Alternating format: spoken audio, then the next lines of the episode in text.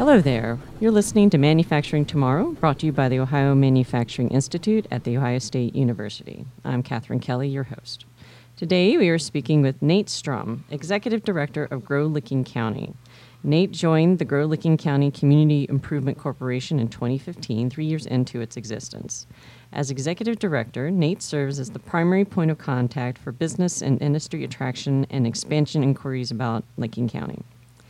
Prior to Grow County, Nate served as project manager of the Southwestern Pennsylvania Regional Industrial Development Corporation. He also worked as a business development specialist in Allegheny County and as a planner zoning administrator for the city of Zanesville. Nate is a member of the Young Leaders of Licking County and previously served on the International Economic Development Council's Young Professional Advisory Committee. He earned his bachelor's degree in political science and communication at Muskingum University. Nate, welcome to the show. Thanks for having me, Catherine. What do you see as Grow Licking County's role in supporting the manufacturing industry base in the region? Well, I think we really can focus on a, a variety of roles. Uh, in particular, I think uh, Grow Licking County and a lot of our other economic development organizations here in Central Ohio oftentimes serves as a conduit for opportunities, both from an attraction standpoint when, when recruiting and identifying uh, opportunities to bring into the region to continue to grow the manufacturing base, but certainly in the expansion sector when we're working with our existing employers, understanding what their long term capital needs are, uh, connecting those capital needs to resources here locally, um, and especially in the workforce area. I think as we continue to grow as a region, um, our jobs are outpacing a lot of our population areas right now. And so being able to identify those pockets, those skills, those opportunities, and tying the manufacturing community into a lot of our educational resources, as well as partnering with some uh, understanding what some of the housing demographics are so we can talk about what the larger perspective looks like so that as companies and manufacturers in particular continue to make their capital investments and plans they can make accurate projections as to what workforce looks like what population trends look like um, and what the, the skill education opportunities look like long term so, in terms of uh, site selection, you know, I, I, I, heard from one of the manufacturers that uh, that there have been uh, times where uh, Licking County has lost out, been in the top three, but lost out to Kalamazoo, Michigan. And so, how do you get the, the different players to work together? Trust. I think a lot of what, what sets uh, Licking County as a whole is trust. Is trust. Um, we we have a variety of options. We have a variety of sites, um, and so it really kind of focuses in on is trusting your local partners, understanding roles in conversations, and being able to effectively articulate what our value added uh, opportunity looks like. Uh, here in Licking County, some of our value adds are, are um, not only available project uh, properties, uh, but certainly our, our partners at CTEC of Licking County, where the skills-based education for adult education relies, uh, Central Ohio Technical College, and, and, the programming that they produce, and the students that they they regularly produce out, um, our access to rail, and our, our tax rate. We are an effective, cost effective solution for a lot of these manufacturers long term. And so, understanding what those roles are, and then understanding who our competition is regularly. I mean, candidly, you know, I wouldn't be doing my job if I didn't regularly comp us against other communities such as uh, Kalamazoo, Michigan, or, or, looking down into the Louisville area, or Indianapolis, or Pittsburgh, even. Um, understanding where their trends are going, where their population numbers are, and, and how do we compete against them regularly and where our gaps are. And you also are taking a, a, more of a regional approach, aren't you, with collaborating with other counties, including the project with Knox and Coshocton, correct? That is correct. So I'm a firm advocate of looking at uh, opportunities not only in the, the ISO uh, perspective locally, but also making sure that we're working on the, the micro or the macro. Um, looking at uh, transportation trends and commuter trends is key for a lot of our opportunities. And so, understanding where our employment base is coming from, they may not all come from Licking County. Uh, daily, Licking County um, obtains about 22,000 workers uh, from surrounding counties for opportunities here. Uh, we lose 44,000 daily to other counties. And so it's imperative for us to make sure that we're partnering with our local communities, whether that's in Coshocton County and our friends over at the Port Authority there, or up in Knox County and many of our, our local nonprofit partners there to understand uh, what those population demographics look like and understand how we can help better serve because not everyone can live and work in our community, though, again, as an economic development professional, uh, that is the ideal. I would think so. Uh, absolutely. Uh, You and I became acquainted when engaged in a, community project related to the Office of Economic Adjustment Defense Manufacturing Assistance Program. What were the outcomes of that project, and where are you in terms of implementing the 2025 strategic plan that came out of that? Sure. Um, so we were very fortunate to connect, as you mentioned, through the DMAP system, and and one of the things that I identified, and, and candidly, I think in economic development in particular, um, you usually have one of two different types of individuals. You have individuals who have a business perspective um, and are driven by business opportunities, or you have reformed planners. Uh, I'm a reformed planner with a business perspective, so it's a very confusing time in my office, um, or effective depending on how you how you see it. Uh, but when I got here in 2015, I realized that we really needed a strategy to, to identify where we're going. And from a community standpoint, I really did not want to keep going down this scattergun approach, is what I call it, and, and, these random acts of economic development that happened all over the community. And so that's when we engaged with you to understand and, and, and obtain some funding to help streamline our strategy. And, and, and the Grow LC 2025 strategy really hits on a couple different things. One, we have our overarching hierarchy goals which is creating um, 5,000 new jobs in the community and uh, elaborating or allowing for uh, $750 million of private investment to the community, increasing the median household income by $5,000. Um, those kind of uh, overarchers. Um, but then you start digging into the strategies of what those look like, and and candidly, those are a little harder. So we're focusing on an occupational marketing campaign, so we can identify strategies to not only um, make sure that we're reaching our current demographic here, um, those who may be underemployed or, or looking for a change in, in um, opportunity locally, so we can articulate what some of those opportunities look like long term, many in the manufacturing sector, but also help build the bench depth. Um, I joke in the office, and mind you, I'm a child of the 80s, so I'm always kind of kitschy, not really funny. Um, I say that all our jobs have to be Kix tested. The old cereal, the old slogan that says kid tested, and mother approved. Mm-hmm. That's all our jobs now. And so I have to make sure that every job that we're bringing in here, uh, kids can relate to, can understand, can get hands on with, but that ultimately the parents are understanding what the jobs and those career pathways look like. And so my office is regularly working with our partners at the Works Museum here in Newark to help them understand some of their STEM programming and, and bring applicable real life modeling to some of that, as well as tie pointing into a lot of our uh, early childhood education, middle childhood education, high school, to understand what those career pathways look like through our Project Prepare program at CTEC that was originally from the Chamber of Commerce, and a variety of other things. But that's just and that's just one element. Um, we're talking about going global, and so we've traveled over the last oh gosh, four or five months now. I think I've put more airline miles on my shoes uh, than I have in my entire life. Uh, we traveled to, to, Germany for 14 days, uh, attended the Hannover Messe show, we attended the the Dusseldorf Tube and Wire show. Uh, we've gone down to Orlando to the National Plastics Expo. Uh, we've been to Select USA. Uh, so we've really ramped up the idea of, of promoting foreign direct investment, identifying what those strategic partners look like. Our goal is to no longer just catch opportunities, but pitch in a lot of those situations so that we're articulating who we want, why we want, and why we think they're a fit in our community long term. Um, we're talking about uh, infrastructure improvements. We're trying to identify areas uh, that not only benefit from a manufacturing assistance, but also making sure that those opportunities lend themselves to some community development opportunities. Uh, water sewer extensions, improvements to telecommunication opportunities, um, better quality of life overall. Um, so those are just some of the elements of our 2025, and, and it's taking on. It, it's it's actually catching on very well locally. A lot of our elected officials are, are really interested in what this plan looks like how that can be incorporated in various phases in their local plans, uh, which is also very helpful to us because it helps keep common message.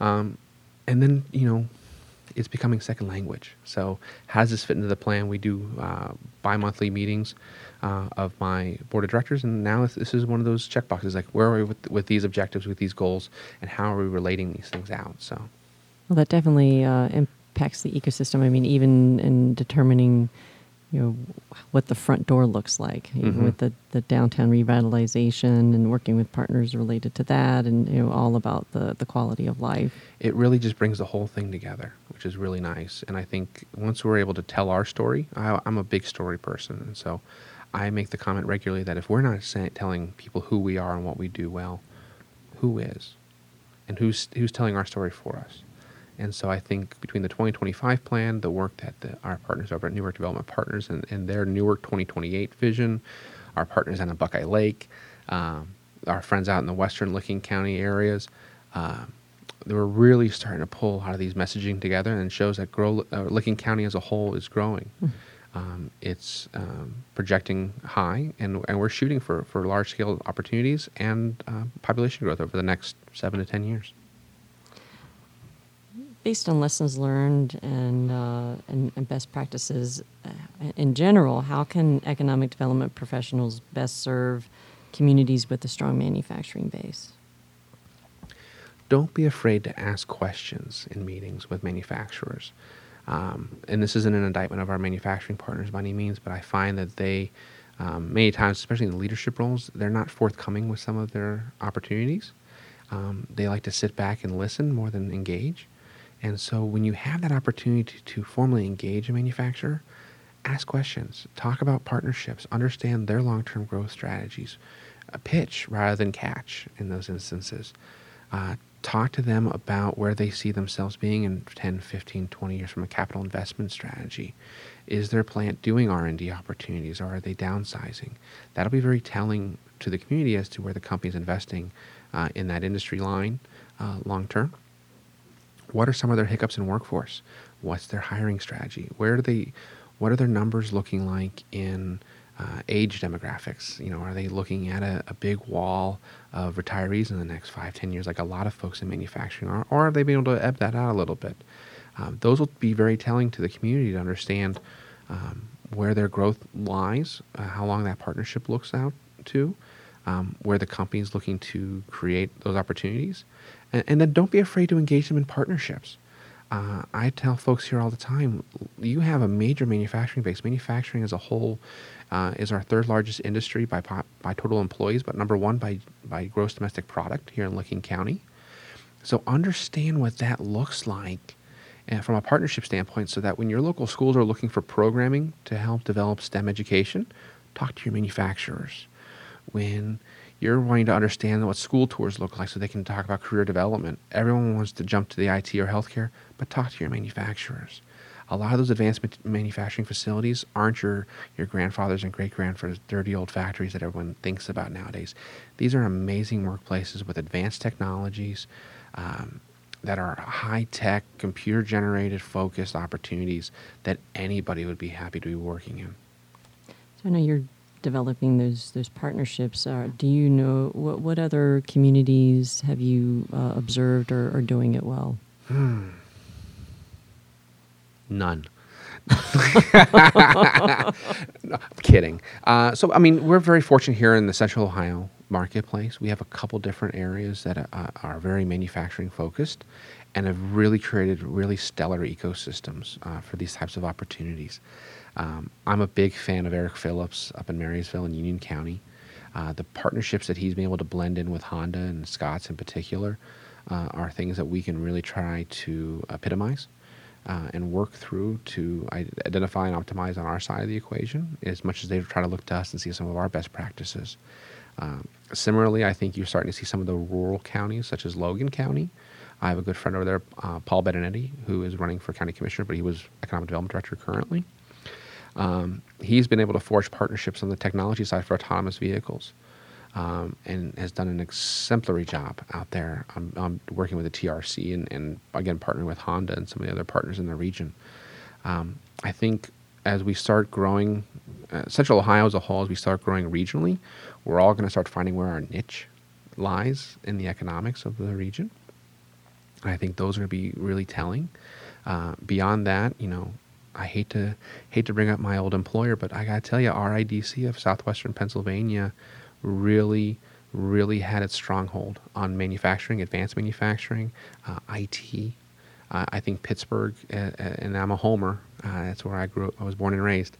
Um, but it's really coming onto its own now on the robotic side of the equation. Um, and so it's going to be something I think over the next 20 years when we're talking about the, the Silicon Valley of the East, as everyone wants to kind of peg it. Um, it's going to be between Pittsburgh and Columbus, in my opinion.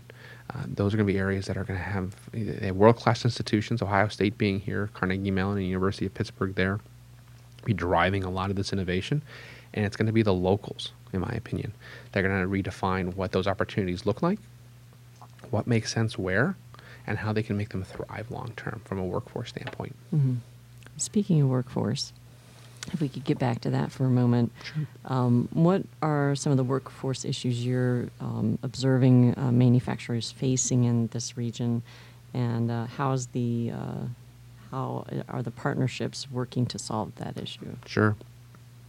So I think when you talk about manufacturing workforce, I think you talk um, really twofold.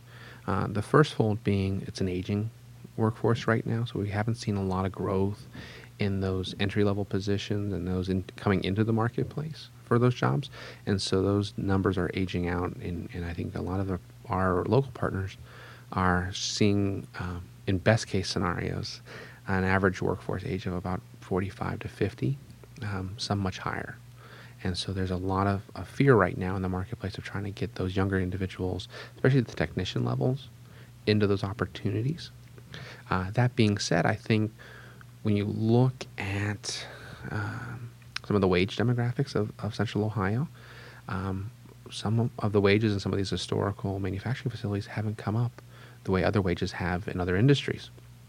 And so you're competing not only for, for younger talent, but now you're competing with the Facebooks of the world, or the Amazon Web Services of the world, or even the Amazons of the world, um, where the initial payings can go 14, 16, 18 bucks an hour for some of those entry level positions or more. And the manufacturers are screaming, uh, you know, 1150 has always been fine for us. Why can't we find people 1150 or 12 dollars an hour? So now you're starting to get from a re-education standpoint as to what a modern wage would look like in these things to compete, uh, how those benefits also fold in, and it's again it's t- telling a story. So maybe the manufacturer pays a little less than an Amazon or other partner in market, but what's the long-term career trajectory there? Understanding what your long-term opportunity looks like is m- what we talk a lot about is the career trajectory at the opportunity and understand that maybe the wage is a little less at the initial, but long term, you have a much longer opportunity here with a higher uh, pay ceiling, and oftentimes, um, and also a lot of different training opportunities that kind of help fold in uh, to your long term career, career trajectory at the manufacturing base. Um, I've seen some great things happening up in Akron right now in their Connexus program that talks a lot about, you know, where you start versus where you end in the career and what those salaries look like. I think that can be a really great, and it is a great tool um, as to what they're sharing that message. Not again, not only to the student or the entry level individual, but their family members. Um, parents are much more influential than the kids want to give them credit for, even in today's modern age. And you you had mentioned the works and working with at that level, and then building up from there, and, and working with COTC and CTEC, and um, and there um, a, a, manufacturer talked to me about the the program, uh, some of the STEM programs related mm-hmm. to this, and uh, I don't remember the name of the program, but I think the tagline is "Random Acts of STEM." Mm-hmm. So our local STEM ecosystem was awarded an opportunity at the Works Museum here in Newark. Uh, I think this is about 18 months ago or so, and so I sit on their uh, the board of advisors for that program, and our goal right now uh, is to take inventory of some of our STEM education resources here in Marketplace, as well as develop a communications plan to start sharing with parents and children. Um, as part of this program, they've also opened up a STEM center at the work so that students can get hands-on experience uh, with some of these technologies, whether it's their hack lab or a 3D printer. Um, these things that kids can become ubiquitous with now ultimately become the skills of tomorrow uh, when they're looking for their their first real opportunity post high school. Um, and it's a really great program. Uh, a lot of our manufacturers are involved with it, with it, as well as a lot of our IT and healthcare professionals. Um, STEM education is very wide ranging. And so I think what I like about the ecosystem is it's able to say, well, what is your community's strengths? And here's how you can streamline those strengths into opportunities long term. So, what's next for Grow Licking County? Oh, I think as an organization, we will continue to serve as a conduit of information. I think our mission doesn't change. We're going to continue to help grow uh, and expand opportunities in areas of, of uh, technology and, and manufacturing in particular. Um, we're going to continue to be uh, on the forefront of workforce development here in Licking County. But I really see our conversation evolving as a conduit of information and resources to other sectors. We can't be all things to all individuals, but we certainly can do is have some of that information oversight. And so when we start talking about population trends, well, I'll have that information. We can certainly share that with our local community partners, our housing developers, because without housing and without infrastructure, we don't have opportunities. Uh, we need that population more than we need anything else. Um, so it's, serving as that one-stop shop of resource and opportunity and knowledge, um, and being able to share that out reasonably and effectively through uh, normal channels. Um, one thing I've always been an advocate of since I got here was Grow Licking County needs to be an advocate of capacity. Everything that we do should be lent towards uh, growing the capacity, whether it's population numbers, attraction numbers, or just knowledge. Uh, we've seen that with our ED 101 programming that we do annually now uh, trying to help our elected and appointed officials better understand economic development trends and, and what's happening. Um, we'll continue to do that program. We'll continue to keep reaching out through our nonprofit channels to better uh, engage the community as a whole. Um, but that's that's kind of where I see us going over the next seven to ten years. And I expect that you'll reach those 2025 goals early. Uh, we're already looking at redefining at least two of them um, right. before 2025, probably before the end of the year. Okay. All right. well, thank you so much, Nate, for coming on the show. I appreciate your time, Catherine. Thank you for inviting me.